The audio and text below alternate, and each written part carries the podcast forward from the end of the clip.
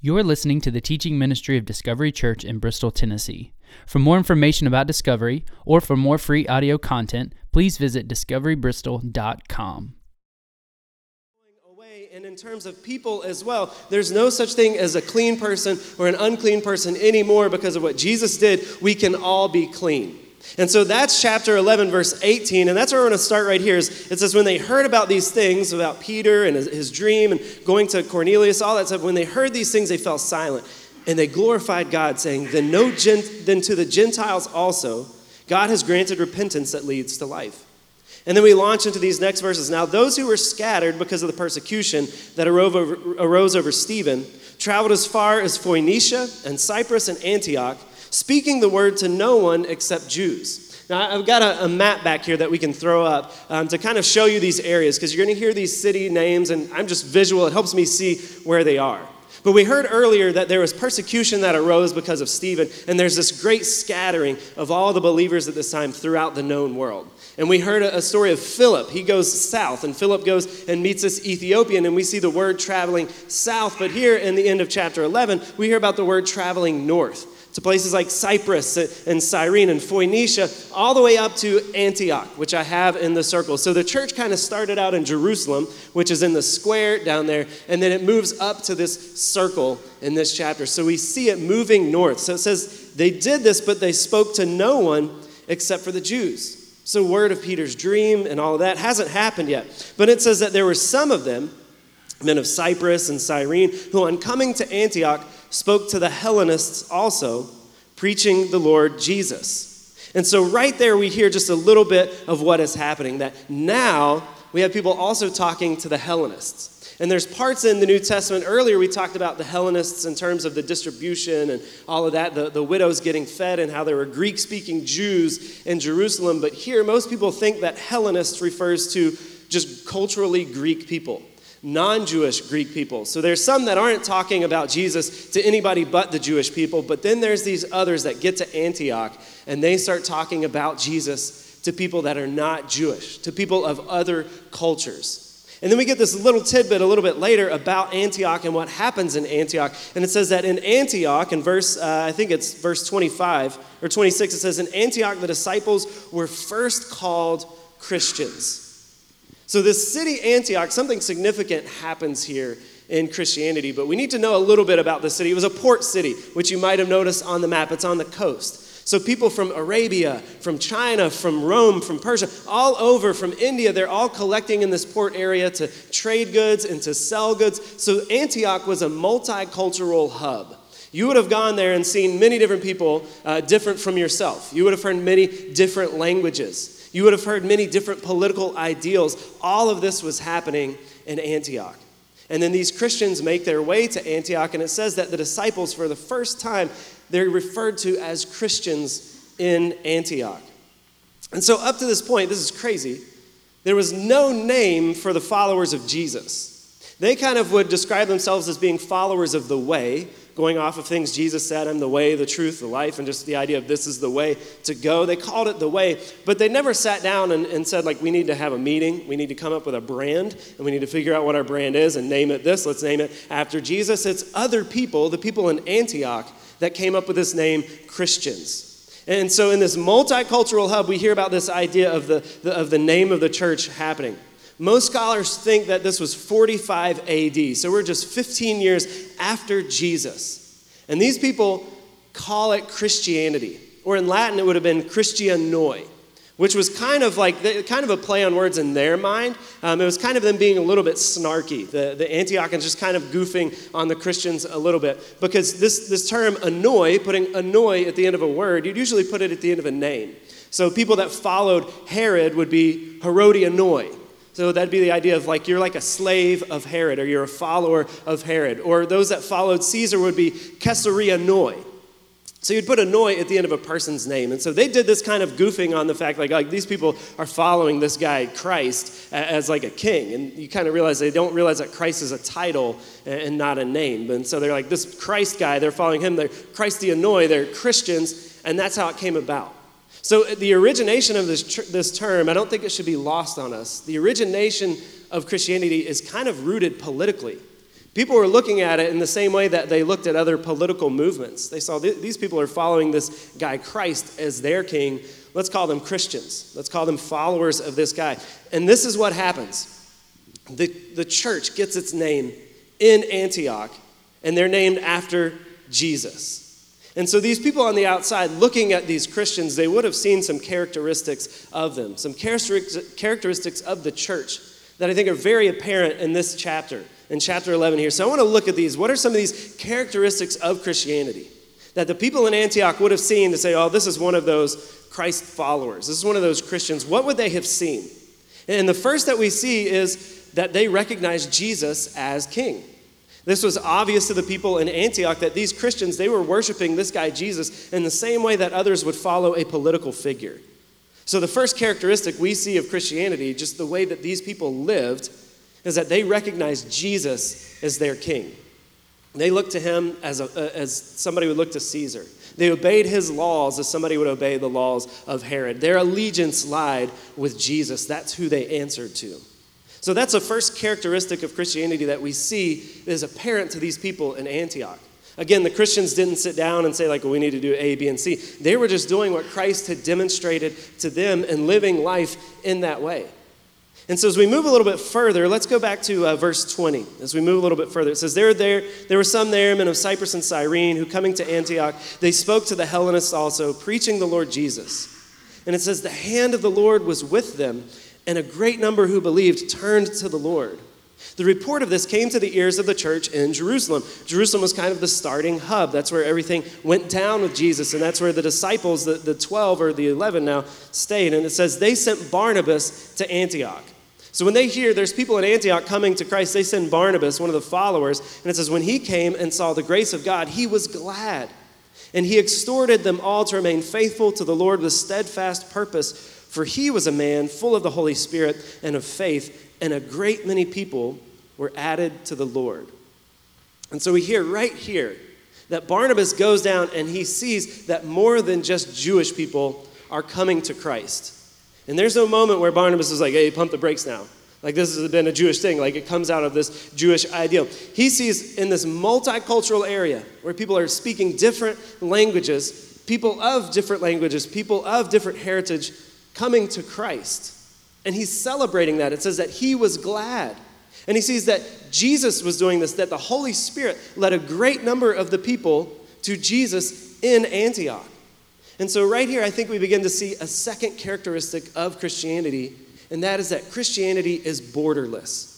There is no border, there is no one culture or nation that Jesus belongs to.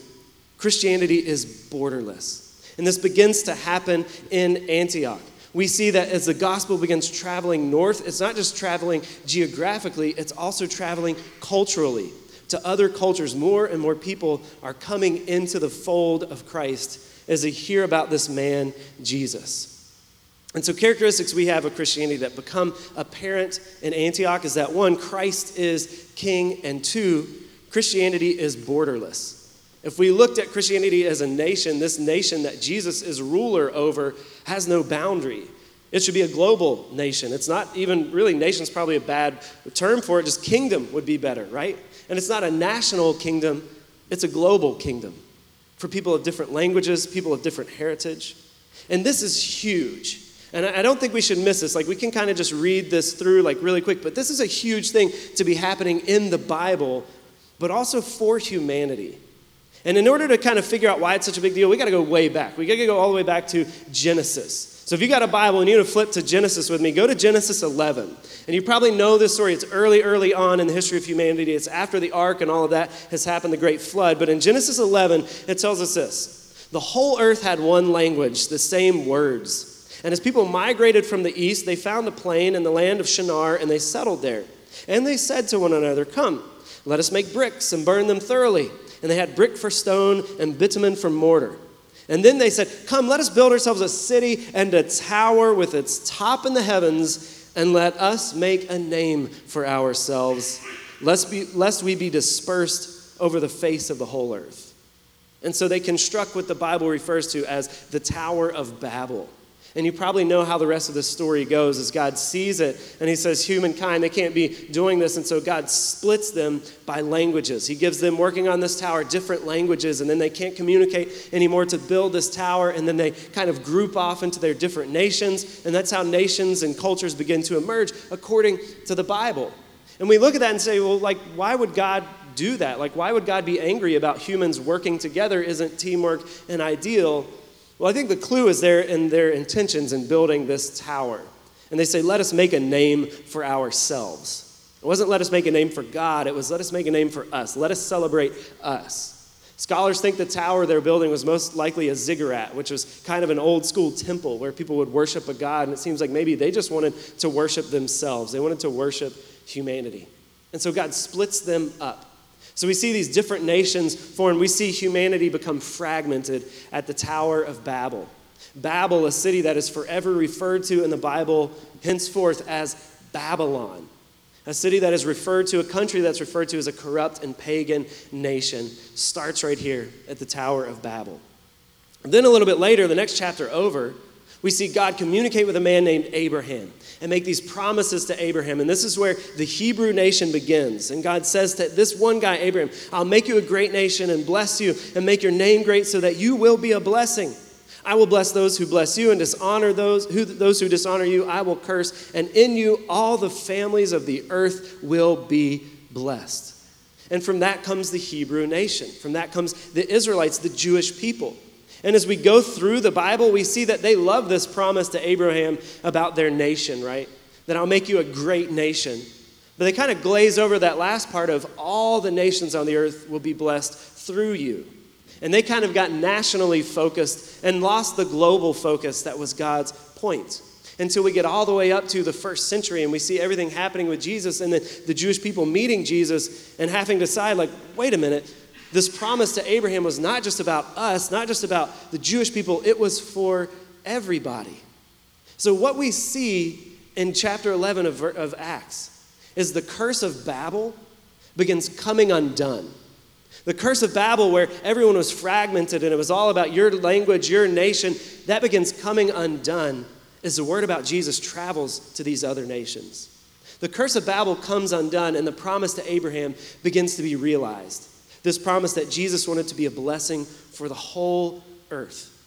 So, Christianity is to be recognizing Christ as King, and it's to be borderless. It is a borderless movement, it is a borderless kingdom.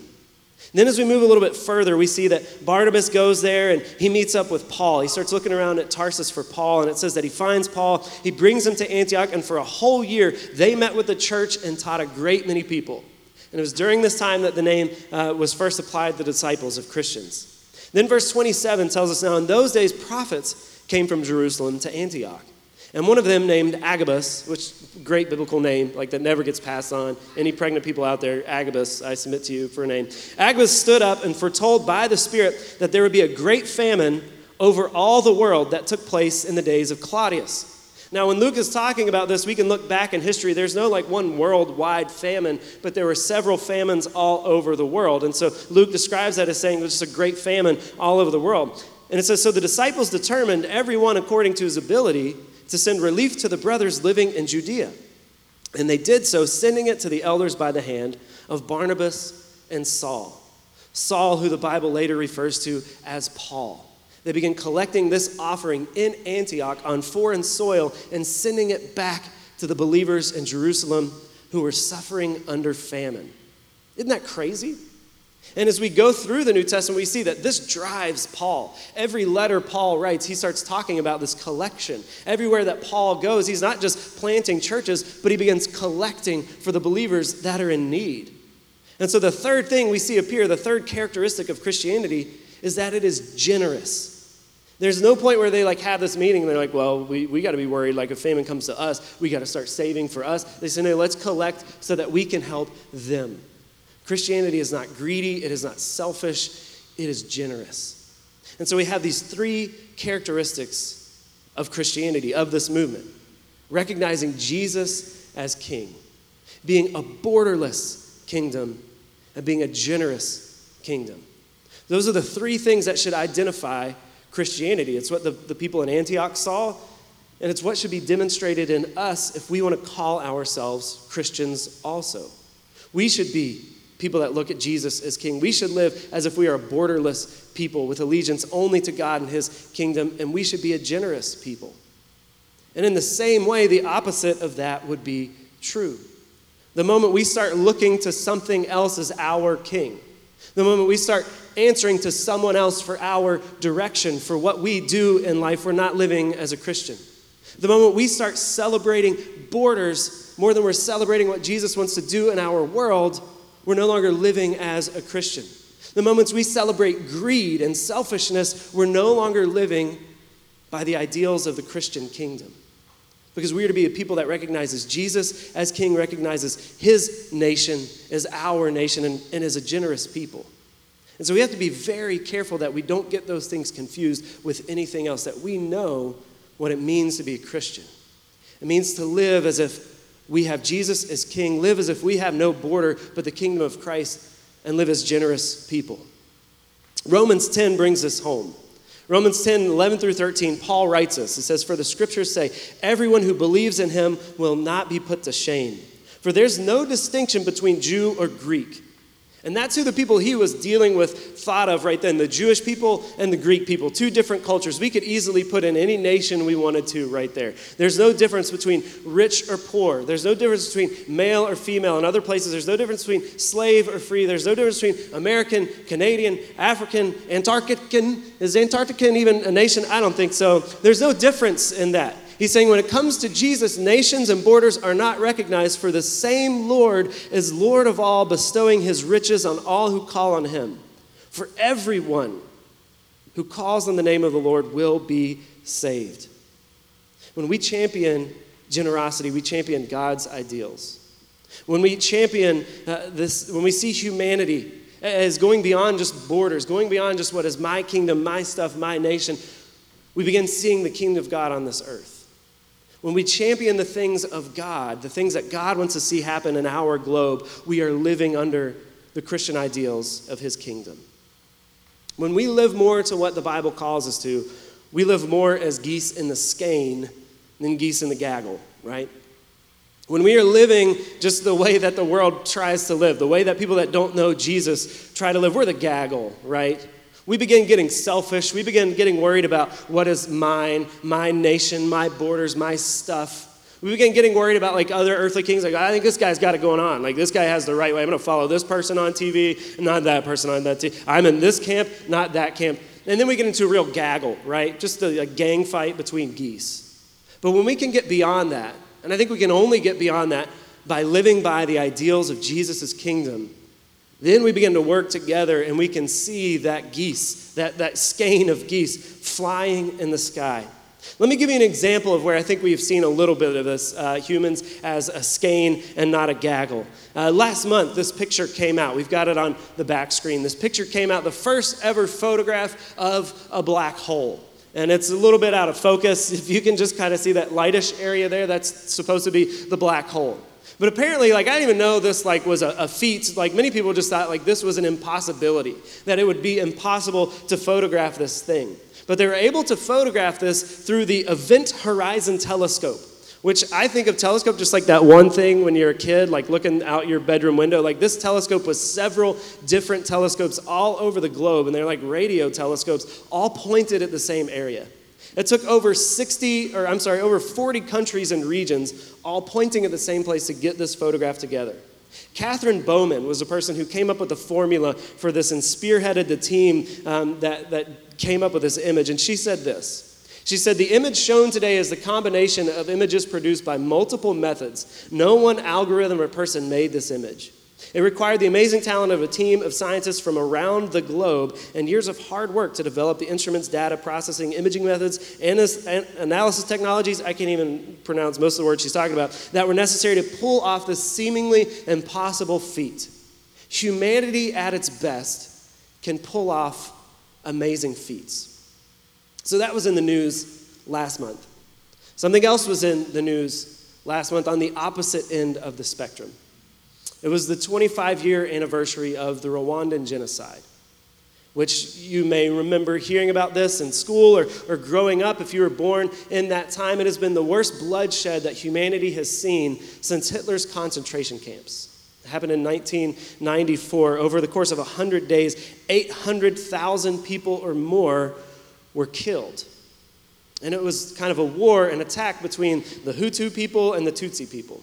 These are two people groups that lived on the same land, were neighbors with each other. They spoke the same language, and for most people would look exactly the same.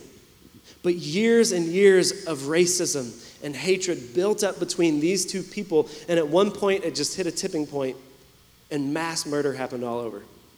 Last month it was in the news again because of the anniversary, but also because they've been finding mass graves here 25 years later. They're still finding the mass graves of these people. Apparently, when these murders were done, some people dug large pits, 25 foot deep pits, and threw the bodies down in these pits and then quickly erected houses over the spots to hide these graves. And now they're finding these graves, and, and locals call them black holes or black pits. In this picture here, all that they can really find that would identify anybody from these remains is the clothing. And so there's areas like the one pictured there where people can go through the clothes that they've discovered in these pits and try and find the remains of their family members that disappeared 25 years ago. And finally have closure on sisters and brothers and children and relatives. That's humanity at its worst. We see the two opposite ends. When humanity can work together, we can create beautiful, impossible things.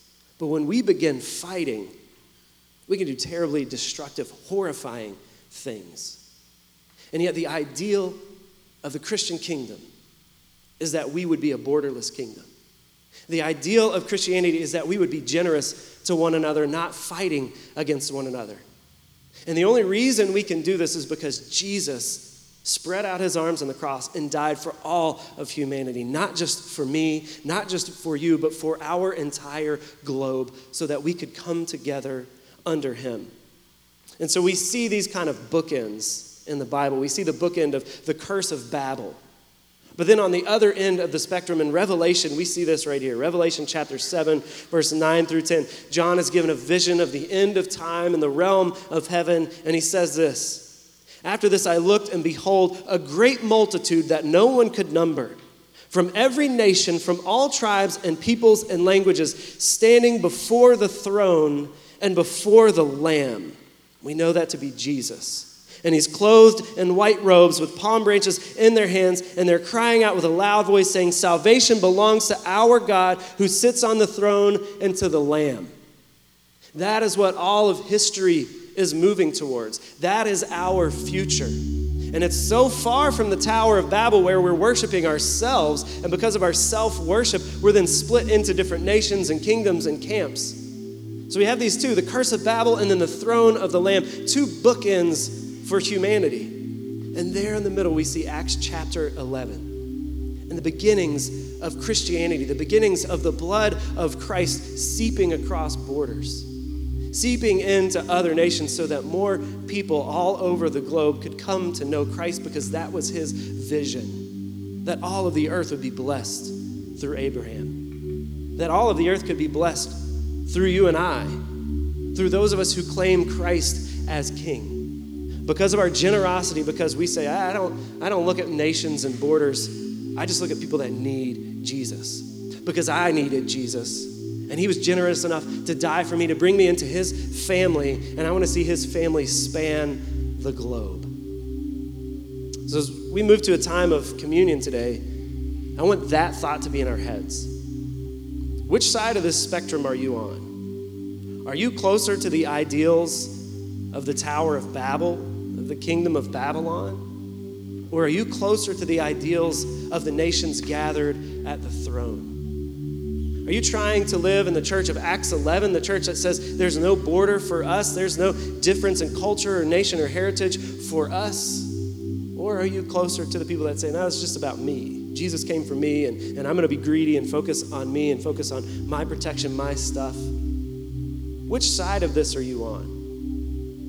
In a moment, we're going to move to stations around the room. You can see they're set up at different tables. And there on the tables, you'll find bread and juice. And you can take the, the bread and dip it in the juice. And we ask that anyone, any of you that consider your, yourself to be a part of this kingdom, consider yourself to be a Christian, a follower of Christ. We invite you to these tables to take the bread, which represents Jesus' body, which was broken for us on the cross, and dip it in the juice, which represents his blood, which was poured out for us, so that our sins could be forgiven, so that we could be brought into his family. And he asks us to do that in remembrance of him. And on that same night when Jesus did that, he gathered with his disciples and he prayed with them. He prayed this long, long prayer. But in that prayer, he begins to also pray about the Christians that would come.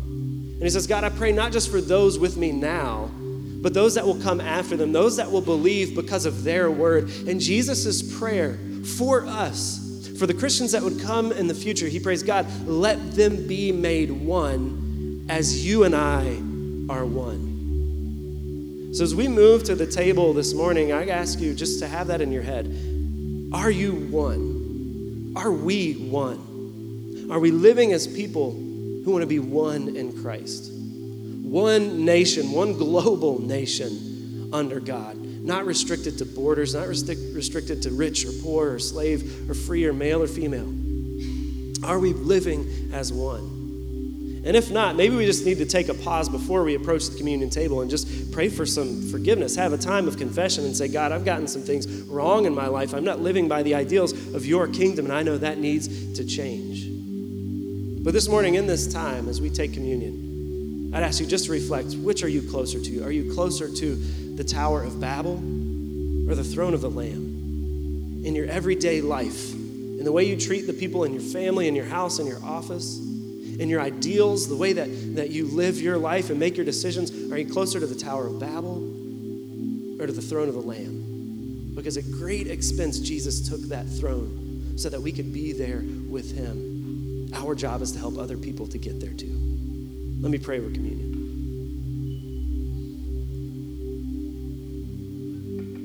God, I pray that uh, we would approach your communion table this morning with caution.